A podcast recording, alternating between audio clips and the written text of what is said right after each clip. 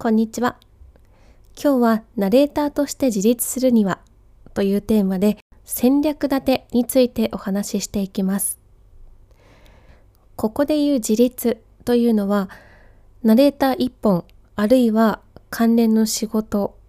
これだけで自分の満足できる生活をしていける状態です。つまりアルバイトなどの掛け持ちをする必要がないくらいプロとして仕事をもらって暮らしていけるだけのスキルを持っている状態。これを自立というふうに位置づけています。この今日の戦略立てではですね3つのことについてお話ししていきます。えまずは働き方ですね。フリーランスなのか事務所に所属するのか。2つ目は年齢は気にしなくていい。ただ自分が勝ちやすいフィールドをしろということ。そして最後3つ目には自分の強みや特徴を知っった上で勝負しようということです。まず一つ目、働き方ですね。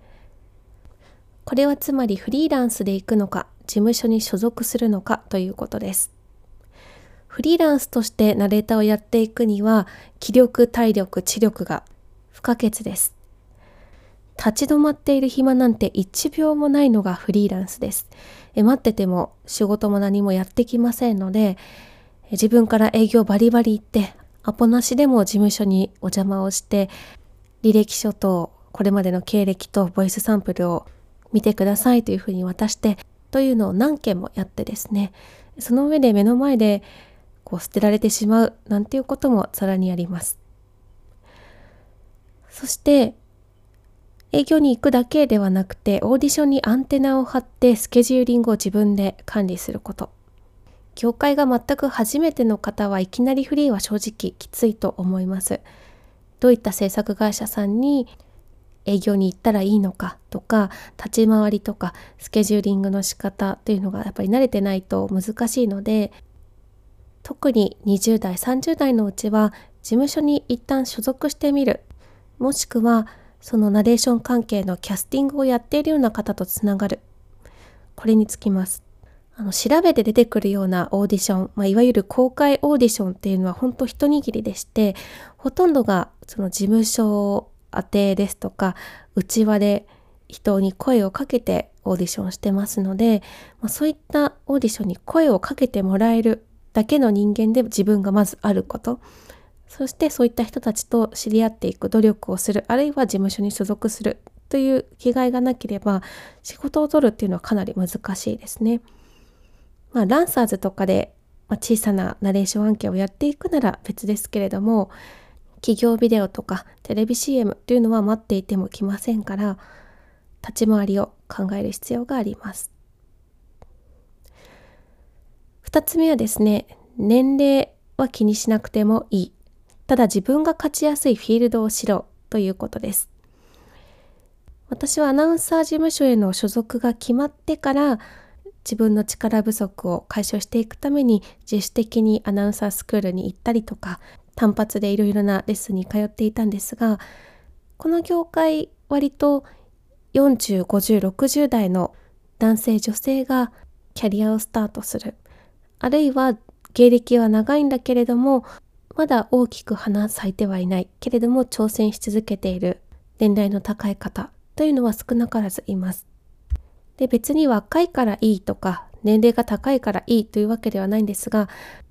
年齢は高い方がギャラも高くなりやすいのが一般的です。その芸歴の長さにかかわらずその人がキャスティングされた場合に20代の人がキャスティングされる場合と60代の人がキャスティングされる場合レベル感が同じだったとしたら年齢が高い方がギャラを高くしていただきやすいですね。なので自分が、まあ、年が結構いってるからといって物おじする必要っていうのは全くありません。ただ、ただですね、あの、ナレーター志望の人っていうのは20代、30代が本当に多いんですね。その層ってやっぱり劇団が大なり小なりたくさんありますから劇団出身でそこからナレーターを目指す人もいるので結構20代30代の年齢層っていうのは激しいんですね。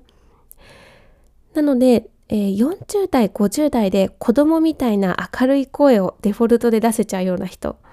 まあ、野沢雅子さんとか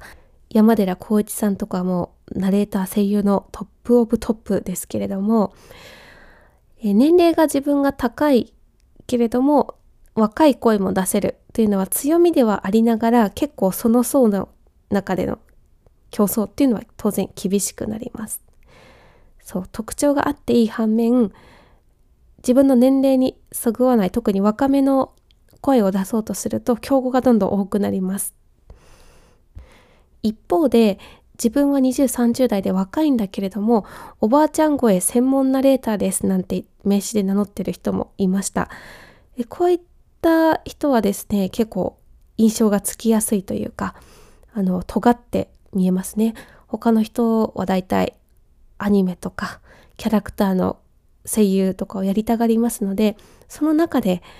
自分は若いけれどもおばあちゃん声を専門でやっていきますっていうのはポジショニングとしてかなり尖ってますよね。実際にその人に会ってすぐに採用するかどうかは関わらず結構頭に残るのでちょっと時間が経ってから思い出してもらえるっていう可能性はかなり高くなります。はい。そして3つ目は強みや特徴を知るということです。えこれはどうポジショニングしていくかというさっきの話にもつながるところなんですけれども皆さんは自分の声の特徴いくつか挙げられますか？声に特徴がなくて困っているんだよねというナレーターの方たくさんいらっしゃいます。私自身もそれで悩んでいましたしこう特徴的な声の人をすごく羨ましいなと思っていた時期もありました。まあ、ただ声質っていうのは生まれ持ったものですから子は色は変えられてもなかなか声質から変えるっていうのは、まあ、現実的ではないので自分が授かった声をどう使っていくかというのを考える必要があります。